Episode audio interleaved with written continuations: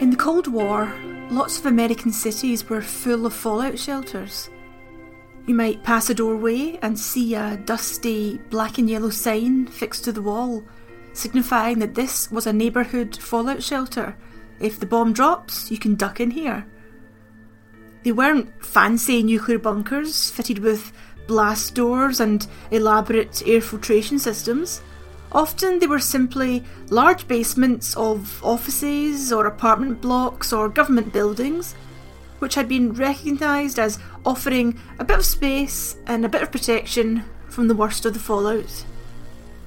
The place would be assessed as suitable and a licence issued to the owner, who'd put his little sign on the wall and make sure the interior was stocked with emergency food and water supplies, or at least make it available to be stocked with that if an emergency arose. In this episode, we'll look at the food and supplies kept in readiness in these shelters, focusing on New York City. And we'll go through the archives to see what this food was and what was done with it when it reached its sell by date. As you'll guess from the title, most New Yorkers, if they ever found themselves stuffed into one of these public shelters, would have been chowing down on crackers through the nuclear holocaust. This is The Atomic Hobo, and I'm Julie McDowell.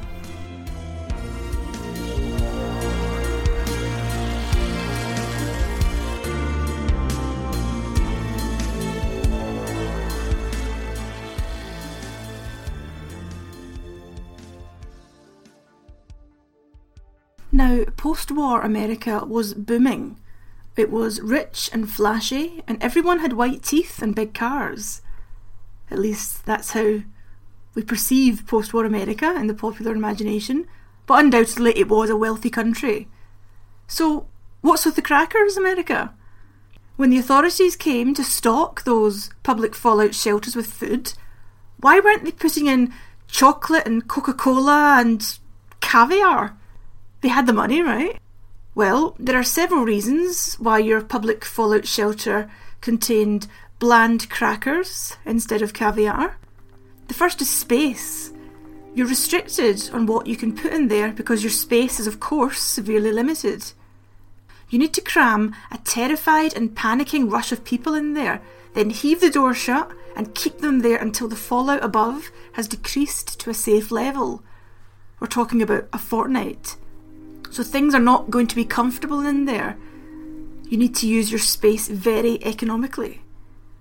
You also need to have bedding in there and room to, you know, breathe and move around and perhaps stop people from going mad. You'll also need a bit of space for toilets and medical kit. So there are strict limits on space, which means you cannot stuff the shelves with fancy food. You need things which are easy to stack and store and won't take up too much room. And yes, it has to be energy giving food.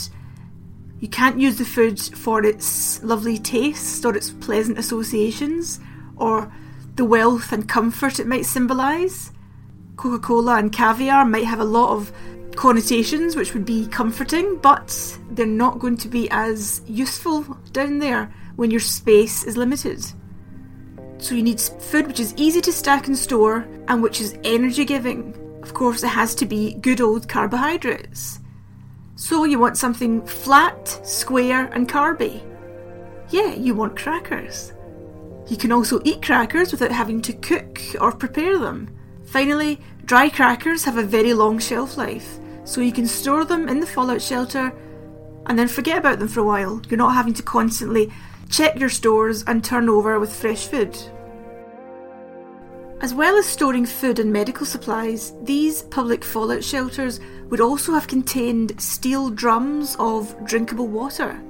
The benefit of bringing water in huge drums is that when these drums have been emptied, you can simply insert a plastic liner and they can be used as toilets.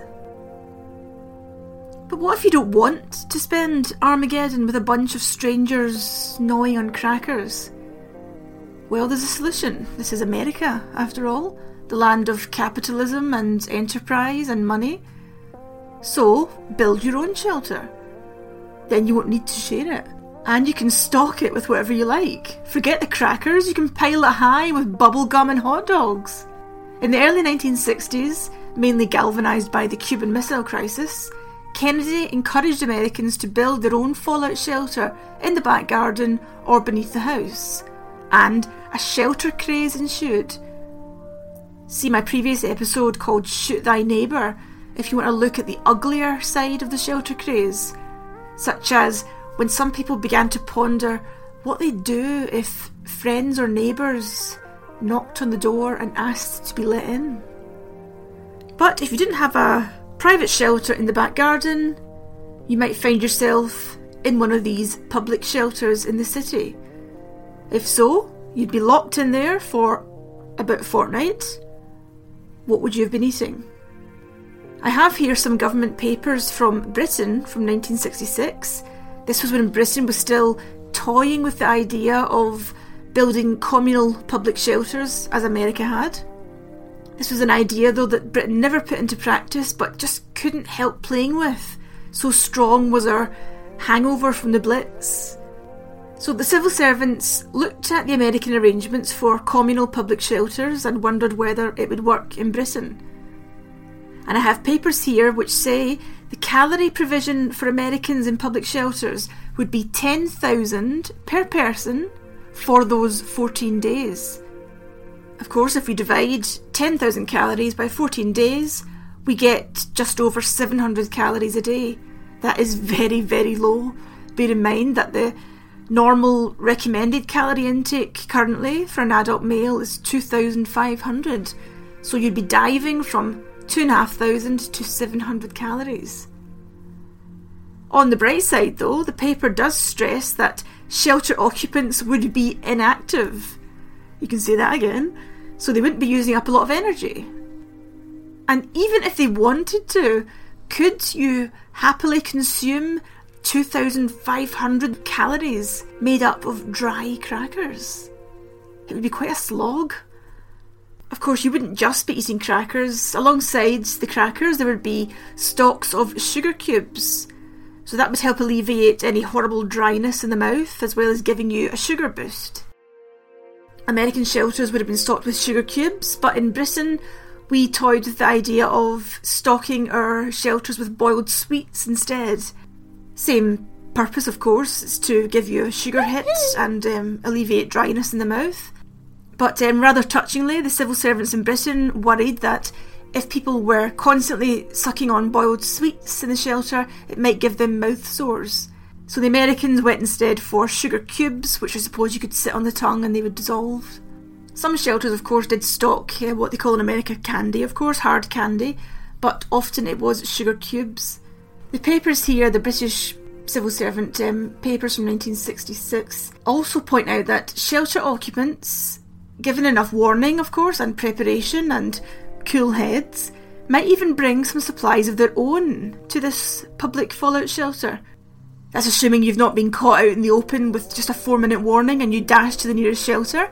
If there is sufficient warning and you are super organised, you could head to the shelter with a packed lunch tucked under your arm. So instead of people hunched over their flat, scratchy, miserable bedding, gnawing on crackers, we could have families hunkering down with some sandwiches and slices of Madeira cake and little bottles of lemonade. How nice. The dry, miserable crackers stocked in America's fallout shelters or stocked in warehouses ready to be distributed in times of emergency were supposed to last about 10 years. This means there'd be no constant and time consuming turnover of goods. You weren't having to send guys out to the shelters and warehouses every couple of months to throw out millions of crackers and restock with nice fresh ones. In May 1961, it was reported that the state of New York had stockpiled 14,000 pounds of crackers in the basement of the state capitol in Albany, intended to feed any government workers in the building when the sirens began to wail. These crackers were specially made survival crackers, which had been created by the State Health Department and the National Biscuit Company. done at the request of the civil defence authorities. The governor said 100 of these crackers per day would provide a balanced diet. The New York Times had this to say on the massive New York cracker stockpile. The only beverage needed with the crackers is water, but the Civil Defence Commission have also laid in some coffee, tea, non fat milk, and sugar, quote, primarily for morale purposes. The supplies, the crackers, sugar cubes, drums of water, etc., were all kept in storage, either in the shelters themselves or in warehouses and specially appointed secure locations. One such secure storage room was on the 43rd floor of New York's Waldorf Astoria Hotel. There were enough crackers and sugar in that one room to feed seven and a half thousand people for a fortnight.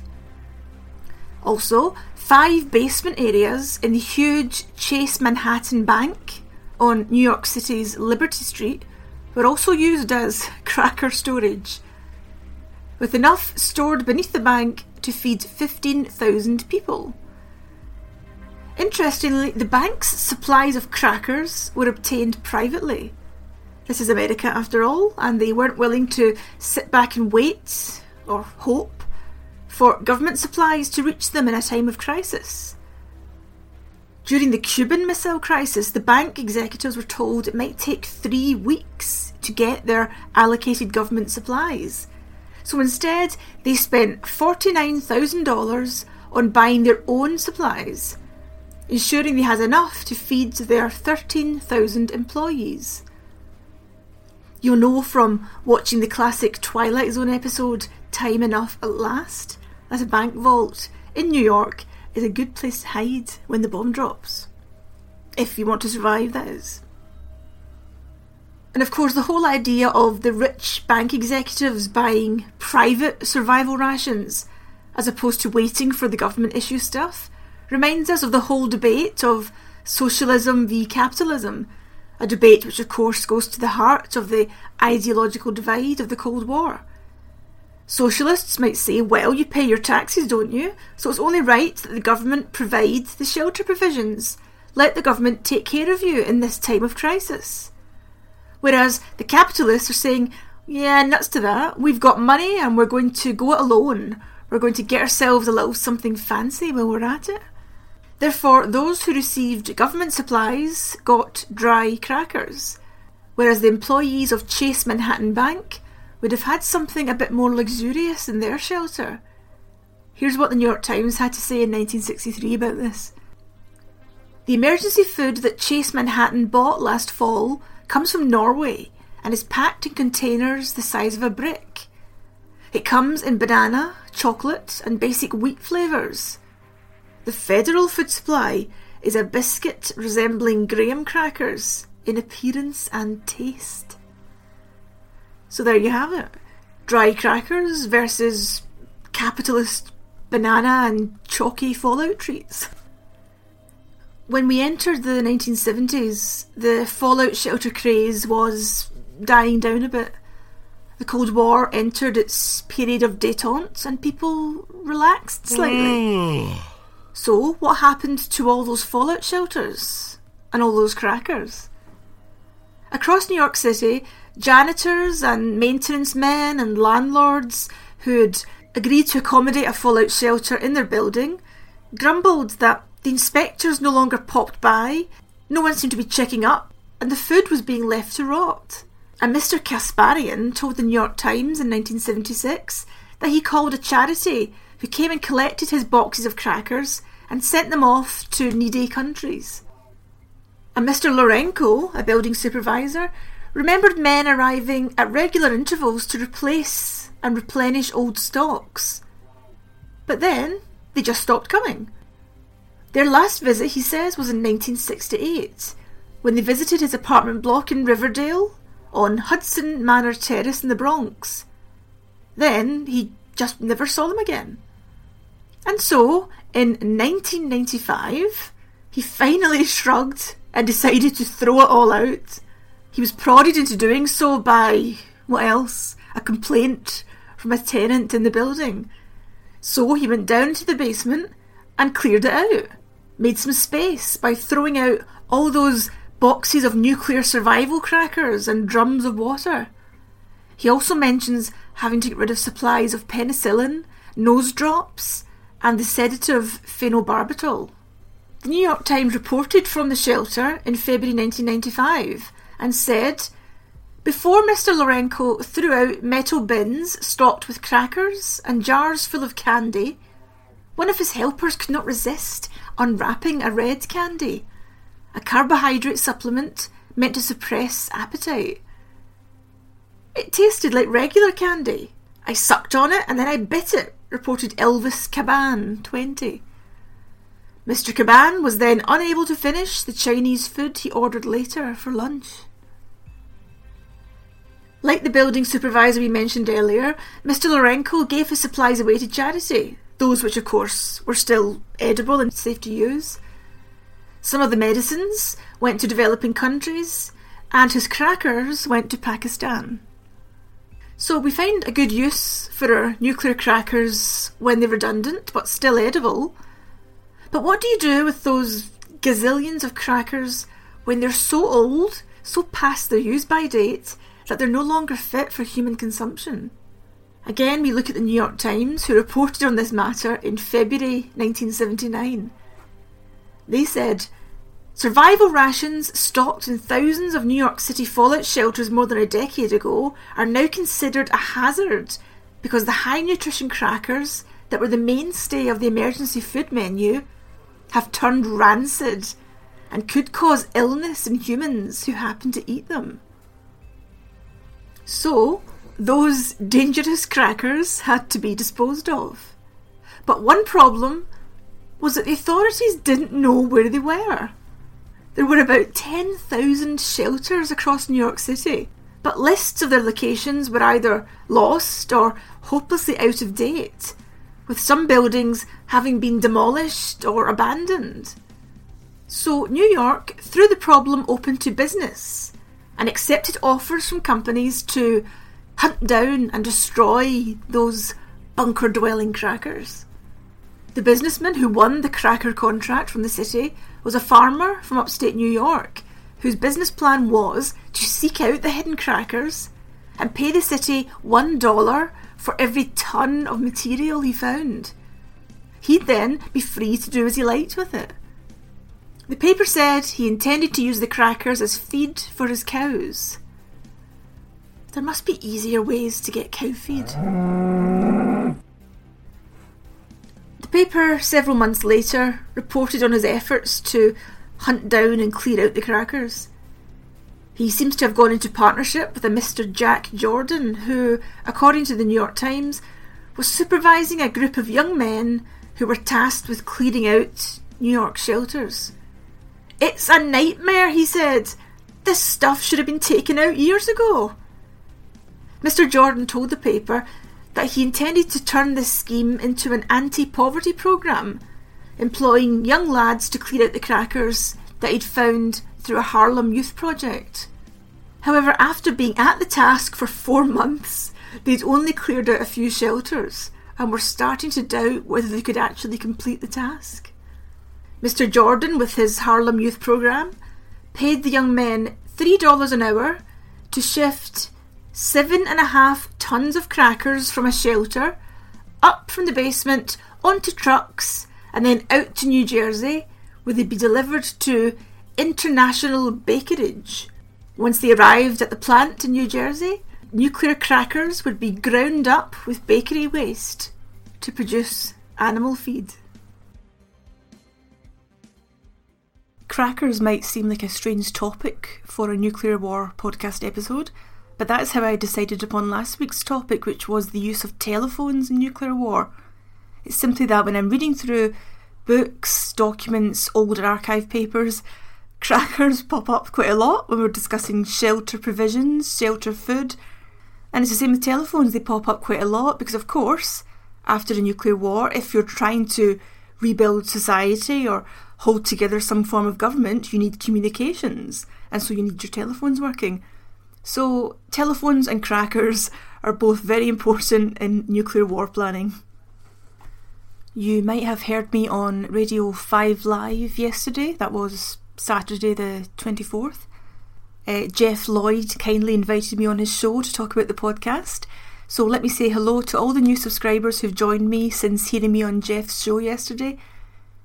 Thank you everyone who's come here after listening to Jeff, and thank you of course to everyone else who those brave intrepid souls who found their way here alone. I'm very glad to everyone who subscribes and supports the podcast. A special hello to Sally Everett Brick, who signed up to my Patreon account yesterday Thank you, Sally. I will be sending out your um, gifts, your nuclear gifts, on Monday. Remember, if you want to support the podcast through a donation each month, you can go to my Patreon site. Go to patreon.com forward slash atomic hobo and you can support the podcast there. Uh, Remember, if you want to reach me on Twitter, I'm at Julie A. McDowell and you can get me on Facebook under the page Nuclear Britain or through my website, juliemcdowell.com. But before we go now, let me say thank you to all my other patrons. Special thanks to Sally, of course, also Tom Allen, Paul Jonathan Viner, everybody, Hack Green Secret Nuclear Bunker, Dan Breen, Gary Watson, Arika, Lucy Steigerwald, Ben Taylor, Jonathan Abelins, Simon Robinson, Heather Parker, Peter Mars, Bruce Fraser Armstrong, John Haynes, Tom Stickland, Yannick, Sam Marco, Dave Marks, Alan Christie, Helen McHale, Douglas Greenshields, Colin McGee, Sean Milson, Brian Outlaw, Damien Ryan, Peter Lee, Emma Nystrom, Ben Grabham, Ed Freshwater, Rosie Jameson, Andrew Key, Ian Elkin, Lorraine Gluick, Eamon Coyle, Sarah Brassington, Nick Packham, Tara Moore, Simon Reed, Lynette Walsh, Christopher Creva, Richard Lewis, Adam Spink, Ian McCulloch, Linda Woolnuff, Kevin Butcher, Simon Allison, Sean Judge, Paul Maxwell Walters, Wyn Grant, Ben Capper, Mary Freer, Phil Catling, Steve Sace, Claire Brennan, and Gordy McNair. And if you like the music on the podcast, it's from X. Find them on Twitter at XBandUK.